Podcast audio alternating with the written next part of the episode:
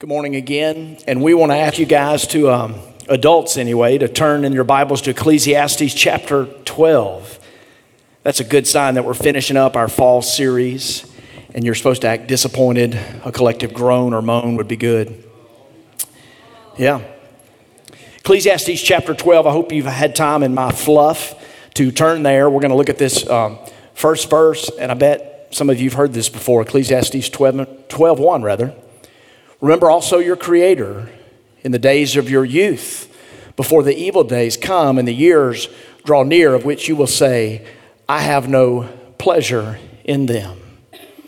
There's an old song, an 80s anthem, a little ditty about Jack and Diane, two young kids growing up in the heartland. Jackie wants to be a football star, something about a car. I won't get into all that, but the chorus says, Oh, yeah, say it with me life goes on long after the thrill of living it's gone.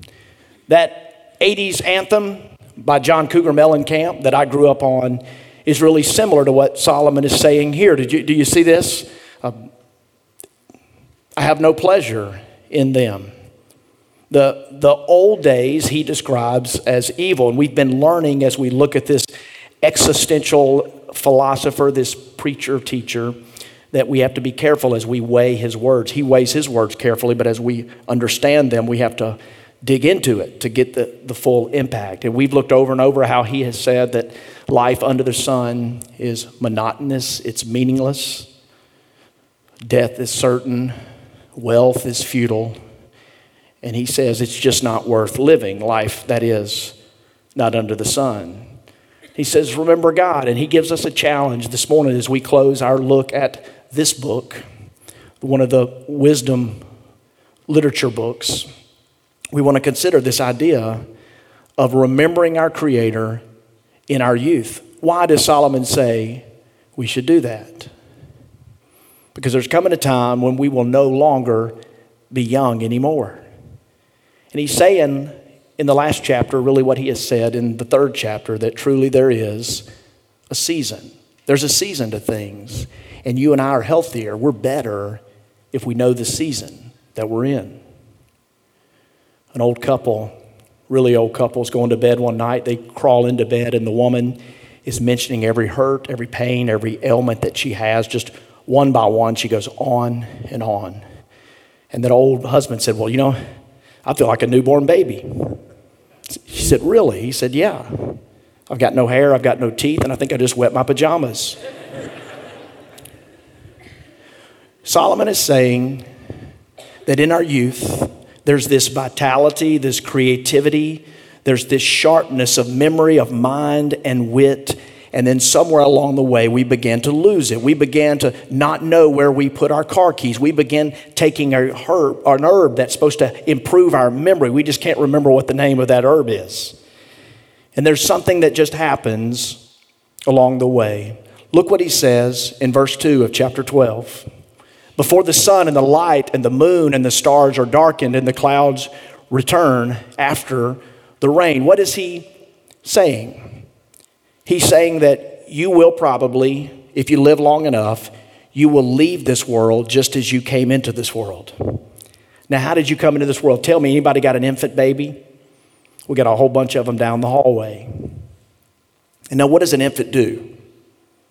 What does an infant do all day? They eat, and they sleep, and let's just say they go to the bathroom, right? And what else do they do? That's about it. And if you live long enough, what are you going to do all day? You're going to eat, you're going to sleep, you're going to go to the bathroom. What else? That's about it.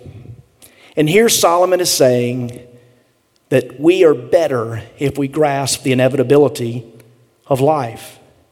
And in a moment, I want to do what I believe Solomon intends for this last chapter to speak to our young people. But let's walk through a little bit about what he says. Chapter 12, verse 3 to 7. He gives some very picturesque illustrations, examples of what happens as we age. Aren't you glad you came today? Just a lot of joy. In the day when the keepers of the house tremble and the strong men are bent, and the grinders cease because they are few, and those who look through the windows are dimmed, and the doors on the street are shut.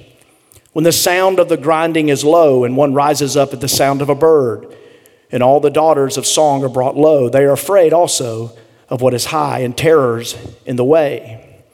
The almond tree blossoms, the grasshopper drags itself along, and desire fails.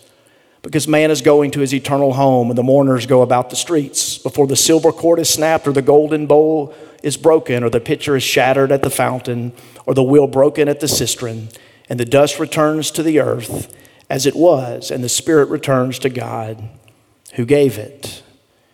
Now, what all is he saying? You've got to really enter in that, enter into that to understand it. But he's saying several things. Let's just, I, I won't explain them all, but I'll try to give you a quick hit on several of these. Uh, he's saying that the keepers of the house tremble. That means as you get older, you will start shaking. He says strong men are bent. That means as you get older, you will shrink. It happens, doesn't it? I was walking around Fondren Thursday night, Fondren after five, and I see my guy Jeremy over there, who's a part of Fondren Church. I said, Man, how tall are you? And Jeremy said, What, six, six, six, six? Okay, very impressive. A guy, right when we were speaking, a guy walks by me much taller than Jeremy. And I'm not one to be shy around strangers. I said, Hey, dude, how tall are you?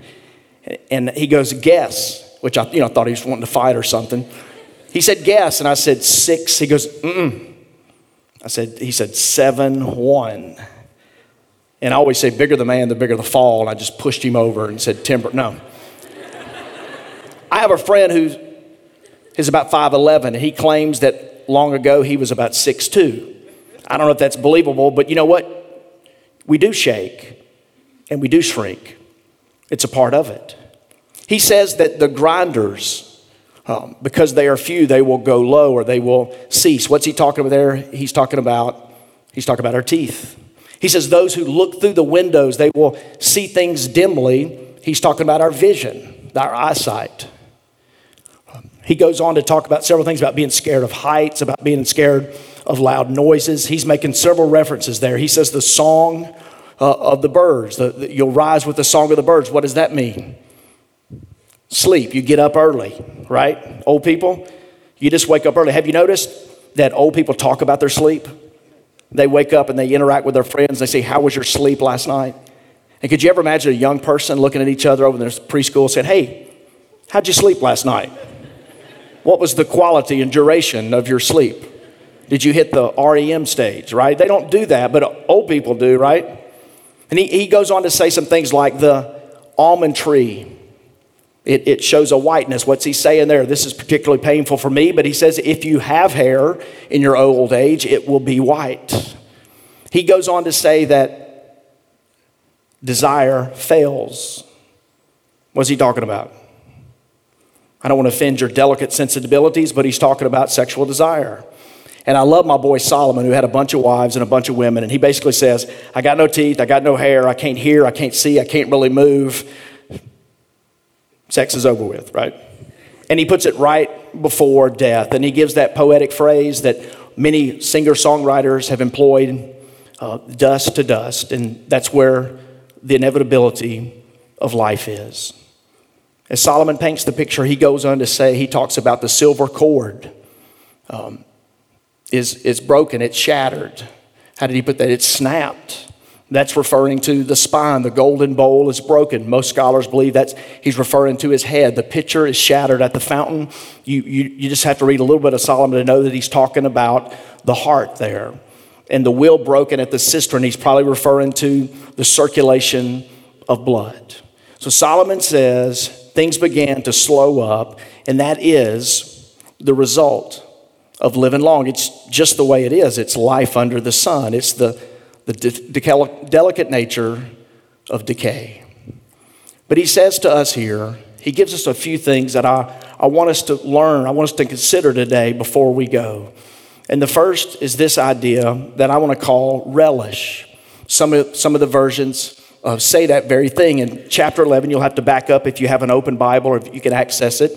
He says, Rejoice, O young man, in your youth, and let your heart cheer you in the days of your youth. Now, what do we know about youth? Young people have, at this stage of their life, they have maximum energy and minimum responsibility. You see that, don't you? And Solomon is saying that we need to let our young people be young people. That makes some of you nervous, doesn't it? But man, let, let our young people be who they are in that season. Old people, older people, we need to let our young people be young people, to revel in that, to understand this whole maximum energy, minimum responsibility is actually a gift from God. And to be able to lean into that and understand its usefulness, its productivity, its potential, and its passion. Now, I see some old people, I'm just going to deviate a little bit, but I see some old people trying to act like young people. And I just want to say, man, be, you know, I see you, baby, but be in your season, okay? Be in your season. You're, you know what? Your kids want you to be in your season. Your grandkids, they really want you to be in your season. It's important as we grow to realize that. But there's something about youth. Now, how important is this idea of rejoice? Do you know Solomon gives it to us? He says to rejoice. He says that you and I ought to we ought to enjoy life. Isn't it maddening to think of the apparent contradiction? Life is meaningless, life is monotonous, it's futile. Uh, there's just nothing. It's vanity of vanities over and over again, 38 times in these 12 chapters. But then in, he says the word rejoice. We ought to enjoy life in chapter 2, in chapter 3, in chapter 5, in chapter 8, in chapter 9, and here in chapter 11, he uses that word rejoice or revel in the goodness of life. D- despite the maddening nature of it all, we have to stop for joy. We talked a couple of weeks ago about the art of savoring, and this is sort of a similar idea, but it's directed toward our young people. Man, know your season and revel in that. It's really, really important.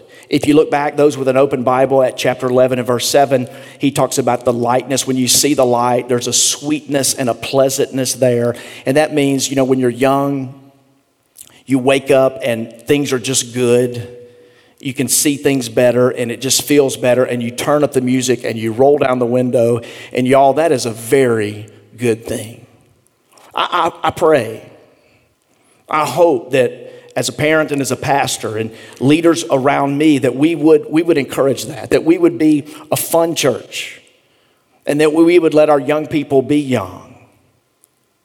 You need to revel. Now, the last part, we would call it chapter 11, verse 9b. He gives the second idea beyond just revel or rejoicing. He says, experiment. Experiment. Walk in the ways of your heart and in the sight of your eyes. Solomon is saying, first of all, life, uh, it's a gift, enjoy it. And now here he's saying, life is an adventure, live by faith. Experiment, try things. Now, he gives, if you were to read chapter 11, verses 1 through 6, he gives, I think, two examples of living a life of adventurous faith. Things that are similar to, uh, that we can understand, that possibly we can relate to, either by experience or by study or understanding. But he gives the example of a merchant that sends ships out to sea and a farmer that sows seeds. Now, there's dangers in both, right? A, a, merchant can't sit around and wait until circumstances are ideal. A farmer can't sit around and wait till circumstances are ideal because don't you know that circumstances are rarely ideal? Have you learned that in life? I mean, you just can't wait. Life is, it's an adventure. We ought to live by faith. All of us, especially young people. We need to encourage our people to experience and to try things, but we need to know the danger. We need to teach them about the opportunity, and we also need to teach them about the accordant danger involved. A merchant can what? They can meet storms, they can hit a reef, they can be attacked by pirates. A farmer could lose his crop, it could be destroyed by, by blight, by insects, by drought, by a number of different weather patterns. But Solomon teaches, if you look back at chapter 11, we don't have time this morning, but if you look back, you would see in those first few verses of chapter 11, he talks about uh, going after it and not waiting around. He'll say, Cast your bread on the water, do something. Live life. It's an adventure. Why, as the church, do we have a reputation for not experimenting? Traditions are important, aren't they? Traditions hold a family, a, a group, a, a, faith group together. I, I, for one, want traditions to be a part of Fondren Church. I want to lead us in important traditions, but we need to get in the grand adventure of faith. And our circumstances will not be ideal, and that means we need to get out in front and we need to trust and we need to live that adventure that Jesus has called us to live. And Solomon is saying that's the way to go. That's the way. Life is a gift, enjoy it. Life is an adventure. Live by faith. Now, he says in the last part of this verse, if you look down, he talks about the judgment of God. He tells our young people, man, experiment. Experiment. Don't sit around, try things. Get out on the water, work the land, do something good, make a contribution, discover who you are. And it's important, by the way, as we shape the lives of young people to give them feedback. To give them feedback. You know, just because you're enthusiastic about something doesn't mean you're good at it. And it's important for people my age and some of our older congregates to speak into the lives. We need more parents who will give feedback, to stick around, to see their kids, and give meaningful, constructive feedback. But he says, because let me just say this chapter 11, verse 9b, what talks about walking in the ways of your heart and the side of your eyes. What's problematic about that? I mean, honestly, I've stood up here before and I've, said, I've, I've, preached a sermon. I've made fun of that idea of following your heart. Don't follow your heart. And I've enjoined the prophet Jeremiah in Jeremiah 17, who says, The heart is deceitfully wicked above all else. Who can understand it? Please be careful not to follow your wicked heart. It could get you in trouble. Please don't follow your heart. And that would be great if there wasn't this verse that said, Follow your heart, right?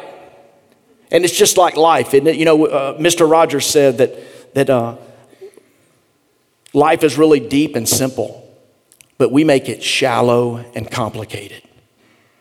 And we enter into the depth of life when we realize, man, you ought to follow your heart. Hey, young people, man, what's God doing in your heart?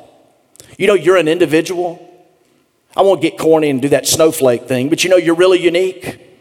And God has gifted you, He's made you, He's designed you. What's He doing in your heart? I pray that you would follow that.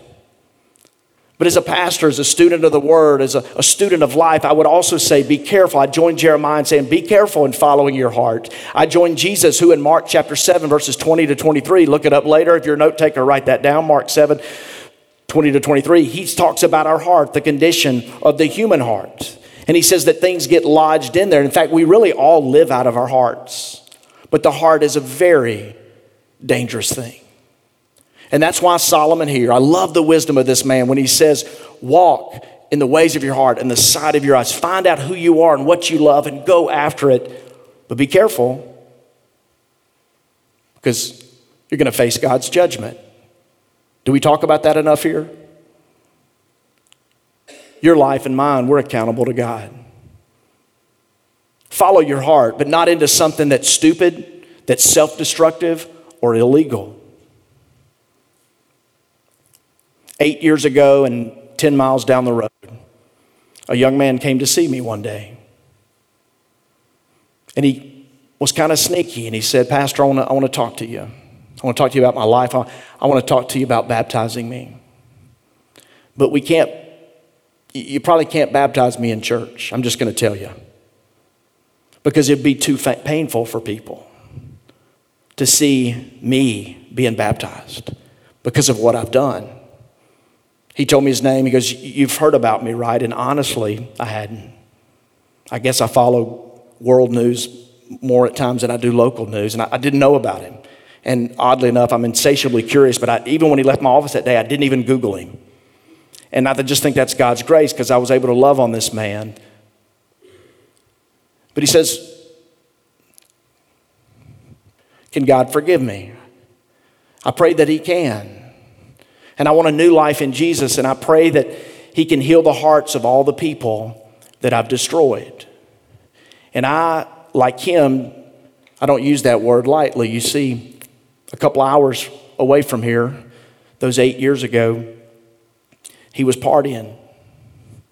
He was probably walking in the ways of his heart. He was probably doing what he wanted to do as he looked at life, and he was with some fun people.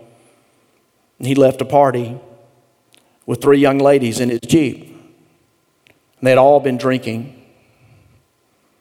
And he has a wreck. And they're thrown out and they're thrown through glass. and two die, and one was critically injured. Evidently, as the story goes, there's conflicting stories, but he made a phone call calling for help, but he fled the scene. He had somebody take him to the hospital. And in my office that day, whatever truth is, you know, God knows. God knows the truth of that story. But he fled, and later, you know, we came around him and we loved him, and I, was, I tried to be as careful as I could, understanding the sensitivity in the community. Two young ladies dead, another critically injured, and the hearts of many destroyed. Can I be forgiven? Can I, can I be baptized? Hey, Pastor, would you pray for me? Would you pray for me not to have to do a lot of time? Would you pray that God would be in the midst of the justice system? And he was sentenced to 55 years in prison. Likely he'll die there. And I talked to someone in the justice system, somebody who knew about this, and he said, Man, if he if it had just stayed, if it had just stayed, had he not panicked, had he not fled, much lighter sentence. He was engaged. He'll never marry. There's things that are stupid, things that are self destructive, and things that are illegal. And I guess I don't sound like this preacher a lot around here, but I'd want to talk to every young person in the room. And I'm glad at least one of my kids is in this room. Man, be careful. And it's why when I'm talking to some of you, parenting is probably the hardest job in the world, isn't it? How do you, how do, you do that? I mean, parents, can't we get together a little bit and talk more?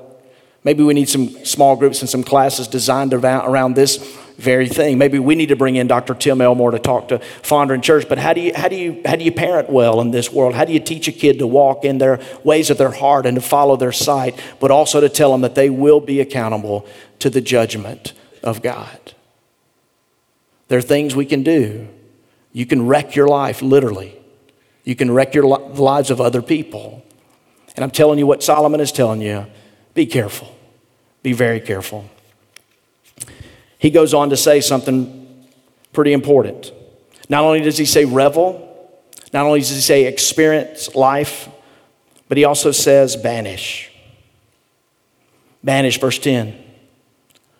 I love this in the English Standard Version. Remove vexation from your heart and put away pain from your body. For youth and the dawn of life are vanity. He's saying your, your mind, your heart, your body, the whole person, take care of. It matters. Remove vexation, banish worry. I want to say this deal with your issues because I look at 20 year olds and I see a lot of people that haven't dealt deeply with their issues. And then you cripple yourself as you move into the future. And before you know it, you've got a marriage where you can't even have, you don't even have the capacity to love. And I watch so many 20 year olds. Glad you're here. I hope you come back. But I watch so many 20 year olds who just they don't understand commitment. There's daddy issues, there's abandonment issues, there's authority issues. They, they don't know how to stay in a relationship, they don't know how to even connect to a church. And I watch this and I see people who haven't removed the vexation from their heart when they were young. They didn't deal with things. And here's what I've noticed life is deep, y'all. It's simple, but it's deep. I'm with Mr. Rogers.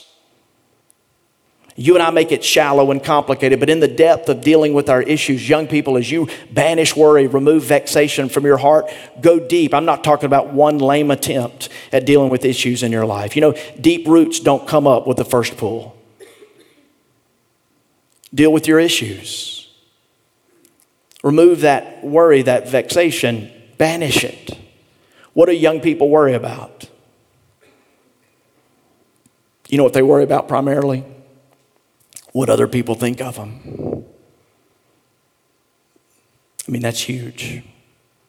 What other people think of them is their God so many times over. Oh, parents, I pray you hear, especially if your children are young. What more important thing can you do than share with them the gospel and the love of God and that God's shaping of them, His redemption, His creation of them, the formation of Jesus in them is greater than anybody's opinion. When you get my age, you get perilously close to that edge of, I don't care what anybody thinks. Because you've lived long enough to realize people don't think about you very much anyway. And when they do, they're so busy and they think about you from their prism of self centeredness. And they're good people, maybe, but they're not God. Remove vexation. He says what?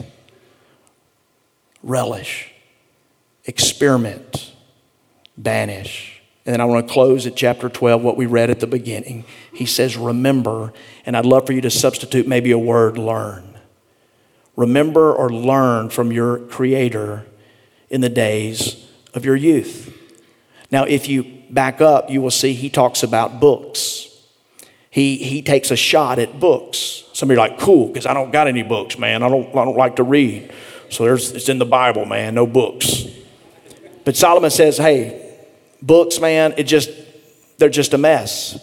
book learning has its limits. Now, I love books. You guys know we've transitioned from Duling Hall to here, our permanent home, and I have been without uh, my library for some time. I'm kind of old school, and I love books. I have a lot of books. I've collected books for over 30 years, and I can't wait. My, my friend Shelby Neese is building um, um, bookshelves right, right behind us, right behind this wall. Actually, there's a hall and then there's a wall, and he's building a, a pastor's study for me, to, for me to get all these books out of my office. God is not against books. In fact, books are a very good thing, but if you read what he says in chapter 11, you would think otherwise. But what is it that Solomon is saying about book learning? You see, when you read a book or you sit in a class, that's secondhand knowledge. But when you go out there and you do something, you live life, that's firsthand experience. Remember field trips? I always love field trips. Never really liked school, but I love field trips because it's out there. Field trips are fun. I remember field trips because we turned secondhand knowledge into firsthand experience. You could sit in church and hear a pastor talk about serving, or you could do what one of our small groups did yesterday and show up at a nursing home and love on some people. You could sit here and hear a sermon about doing good for other people, or you could do what about 15 of our deacons did yesterday and go to, the, to a house in Belhaven and love on a family that needs a lot of yard work and stuff done. There's something to be said about life, and life is the real teacher. Do you believe that? Life is, it's really the teacher. Now, let me say, in the book of Titus, it tells older men to find a younger man or men. And it tells older women to find a younger woman or women, to seek them out and to love them and to speak into them. He uses the expression in chapter 11, if you read it later, he talks about goads and nails. Now, what's a goad? You got the nail part. What's a goad? A goad was a primitive instrument. It's written about in ancient Israel and, and Latin culture, but it, it's a primitive object that was used to move the mule across the farmland or to, to get that ox to do what it needed to do. One end was blunt and the other end was sharp, and that goad would hit into that animal, right? And when that, when that farmer really needed that goat or that mule to move, it would use the sharp end to jab at it to get it to do what it wanted. Now, isn't that profound? I mean, the implications there are so many, but sometimes we come to church or we show up with a friend or we enter into a small group or mentoring relationship and we don't want goads, do we? Because to goad is to prod into thinking and action. It's to move you somewhere maybe where you don't even want to go, but where you need to be. And we need to be goaded if we're really going to learn, if we're going to be able to remember our Creator in the days of our youth and learn from Him. At times we are going to need to be goaded, but He also says that there are nails involved. Now that sounds painful, but what He means there is that uh, as we're goaded and prodded into action, we need something to hang what we're learning on so that it will stay, so that it will stick, so that we can remember our Creator in the days of our youth. And I look at Titus and I think, what if that was more true of us? Because what we have as a church is a line of demarcation, and we have our 40 and 50 and 60 year olds on one side, and they get together. Careful how you hear me on this, but the 40 and 50 and 60 year olds get together and they share their collective knowledge. Because when you've lived a little bit, you know some stuff.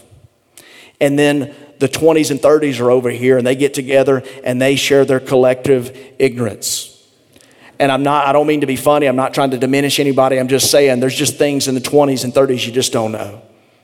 I mean, there are guys, they, they don't know how to love their wives. Listen to me, there are men in this room and they do not know how to love their wives in a way that their wives understand that they are loved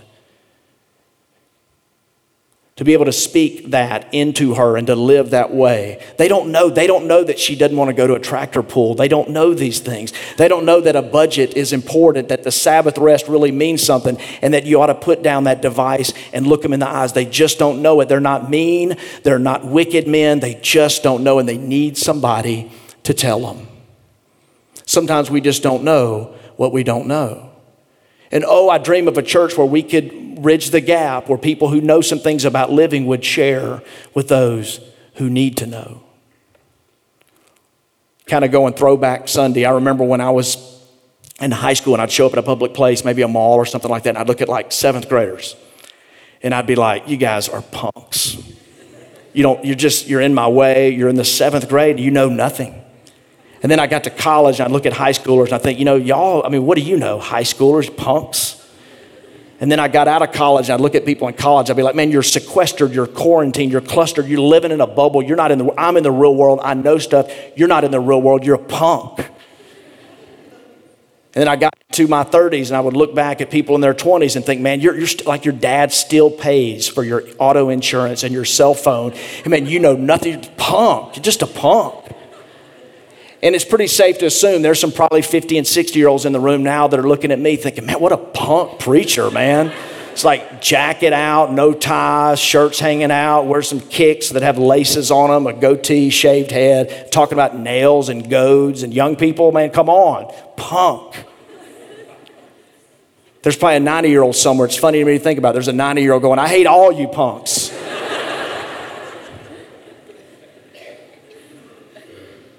But man, you know,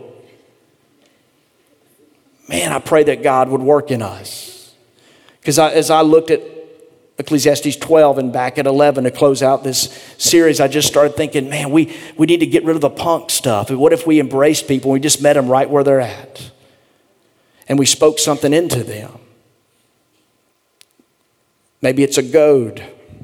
Maybe it's a nail. Maybe it's something they really need to hear. But we, man, if we did that, if we did that. If you're if you're 60 year old, 60 or 70 in the room, we need you at Fondren Church. Don't leave us. In fact, go get some friends. Tell them God's doing something at Fondren Church. There's a lot of young people. They're punks. Come join us. Pastor's a punk, but he's growing. Come join us. He said he needs us. But we, we need you. And we need that wisdom. Here's Solomon saying, remember, remember the days. Learn. Life is a gift, enjoy it. Life is an adventure. Live by faith. Deal with your issues. Deal with your issues. Remove those worries from your heart. Learn, remember. It's going to be hard, but remember, and when you learn a hard lesson, hang it up. If you need a visual reminder, put a visual reminder. I do. And I look and I say, that's my lesson. That's, that's what I learned. That's what I need to know. That's what I'm going to stick to. And he says, he closes out the book. Unfortunately, I didn't put it on the screen. At the last part, he talks about the end, the chief end is what? To fear God. And here's what I'm learning through a lot of trial and error. When, I'm, when I fear God, I'm not afraid of anything else. But when I don't fear God, I'm afraid of a lot. Any little variation, any little slight change of wind direction or temperature or change in my life, it freaks me out. And I make a big deal an ordeal. And Solomon closes by saying, Fear God. Not the run scared fear that you guys experienced at Halloween, but the reverence, the run to God, and to learn from Him. Would you pray with me?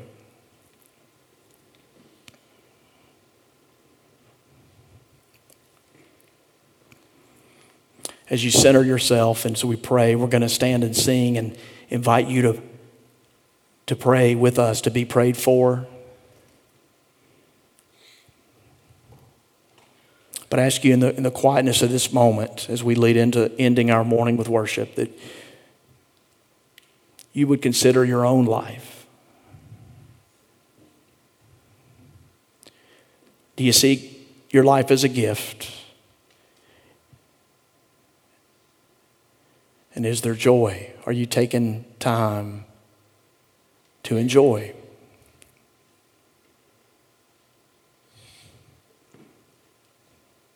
Do you see it as an adventure?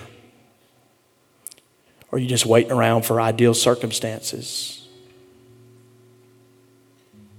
Not willing to cast your bread on the water, not willing to sow seed and put something into the ground or release it from your hand and trust God with the results.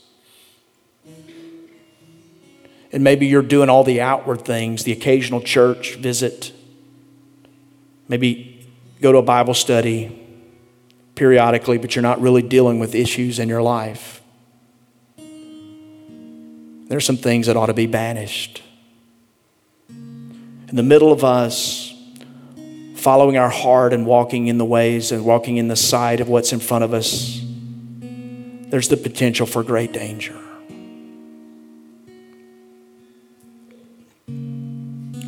God will judge, and God calls us to fear Him.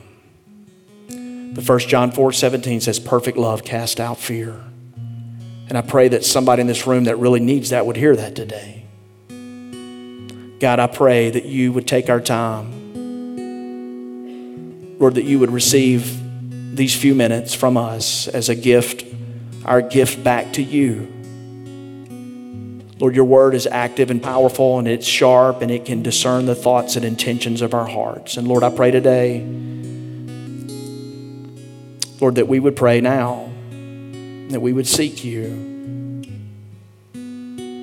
Lord, what an honor to, to speak your word and to see it take its effect. And God, I pray that it would today, despite me that you would work in people here and in the life of our church. Create a great, healthy fear of God in us. And you, and you we pray. Amen. Church, would you stand? And we're going to be down front.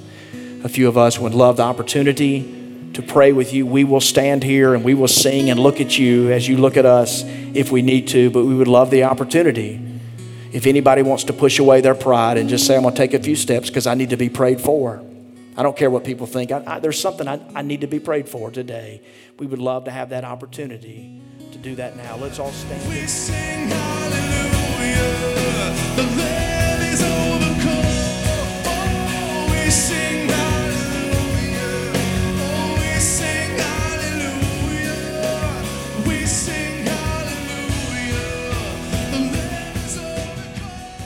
We want to thank everybody for being here to worship with us today at Fondren Church. We just have a few opportunities we want to share with you about how you can connect with our church body of believers here over this holiday season. First, we want to invite you to, um, you and your family, to join us at our Christmas Eve service, December 24th, Christmas Eve at 3 o'clock.